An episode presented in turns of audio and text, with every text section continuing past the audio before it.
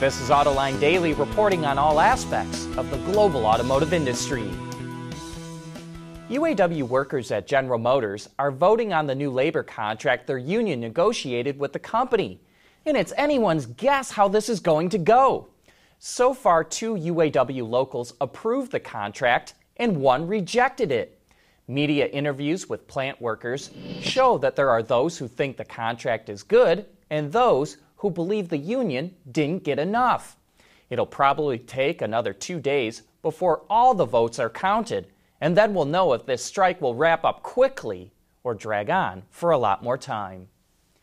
China wants to dominate the global market for electric cars, but it may be running into a reality check. As long as generous subsidies were available, sales of EVs grew quickly, but they plummeted once the government cut subsidies. And it looks like consumer demand is weak, even with subsidies.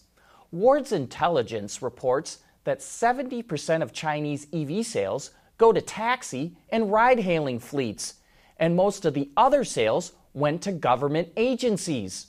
Wards quotes one analyst as saying, very few Chinese consumers willingly buy an electric car. Even more telling, the money people are heading for the exits. Venture capital investment in Chinese EV companies dropped 58% so far this year. Even so, China is not backing off its EV mandate and continues to invest in building a charging infrastructure. On last week's Autoline After Hours, Motor Trend's Frank Marcus noted that MT would make some news about the new C8 Corvette. Well, the story is out. They put a C8 on a dyno, and it looks like the new Vette cranks out a lot more power than the official numbers suggest. Officially, the engine is rated at 495 horsepower and 470 pound feet of torque.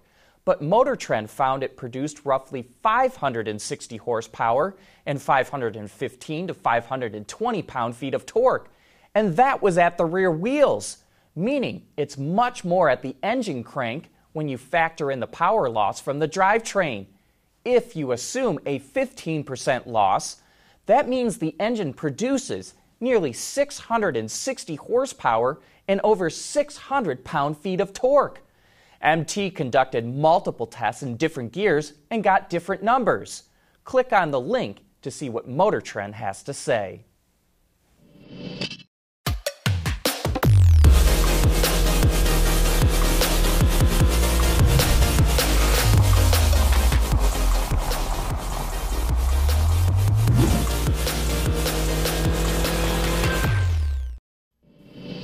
Hydrogen fuel cells are sure getting a lot of attention from commercial vehicle manufacturers. Hyundai is developing a fuel cell truck concept called the HDC 6 Neptune. As you can see, the design was inspired by trains from the 1930s. The company didn't share any other details, but we'll learn more next week when the concept makes its debut at the North American Commercial Vehicle Show in Atlanta. And Renault introduced fuel cell versions of its Kangoo and Master vans. The Master fuel cell, which goes on sale next year, has a range of 350 kilometers, or about 217 miles. That's nearly three times the range of the pure electric version of the van. The hydrogen Kangoo is available at the end of this year and will have a range of 370 kilometers, or about 230 miles. That's 140 kilometers more than the electric Kangoo. All ranges are based on the WLTP test. The Kangoo fuel cell is available in France with a starting price of around $54,000. Hydrogen powered vehicles make much more sense as fleet vehicles, since the trucks or vehicles return to the same yard every night, which makes it easier to set up a refueling station. And hey, if you're in the market for a used car, its color can play a big role in how much you pay for it. iSeeCars.com looked at over 4.1 million used vehicles and found that color determines whether or not a vehicle will be discounted. Compared to the average vehicle, a used car buyer would be over 24% more likely to find a deal on a beige colored car.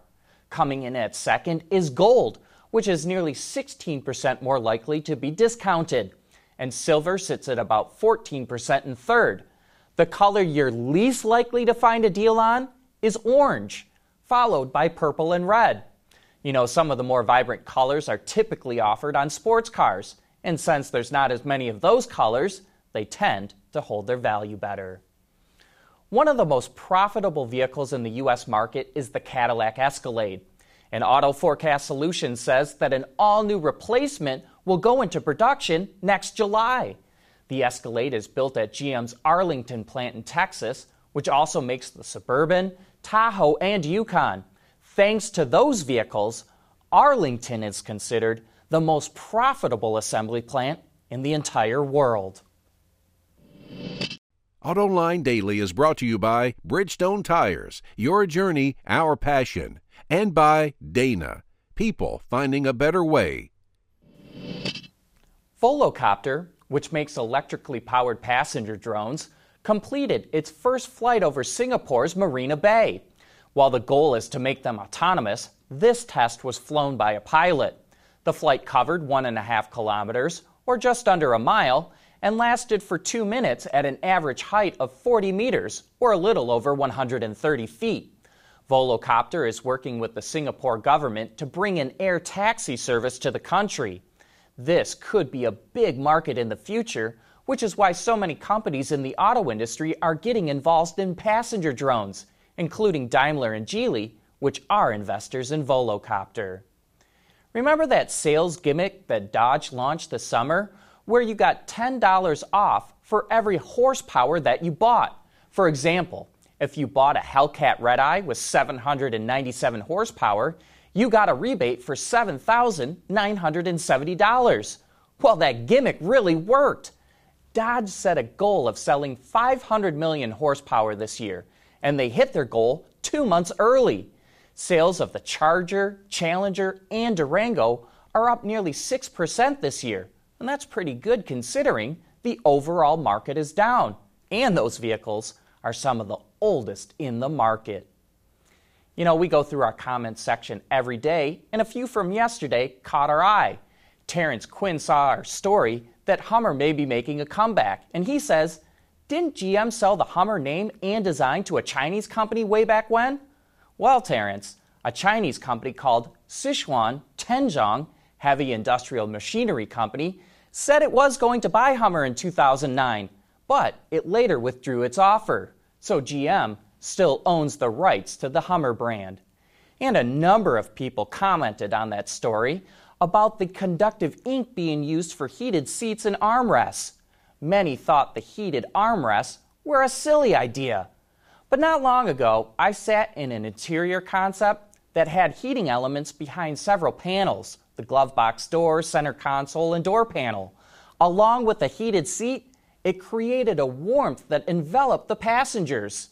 I found it quite nice. And you know, I wonder if heated armrests would be like a poor man's version of this, used more for a radiated heat.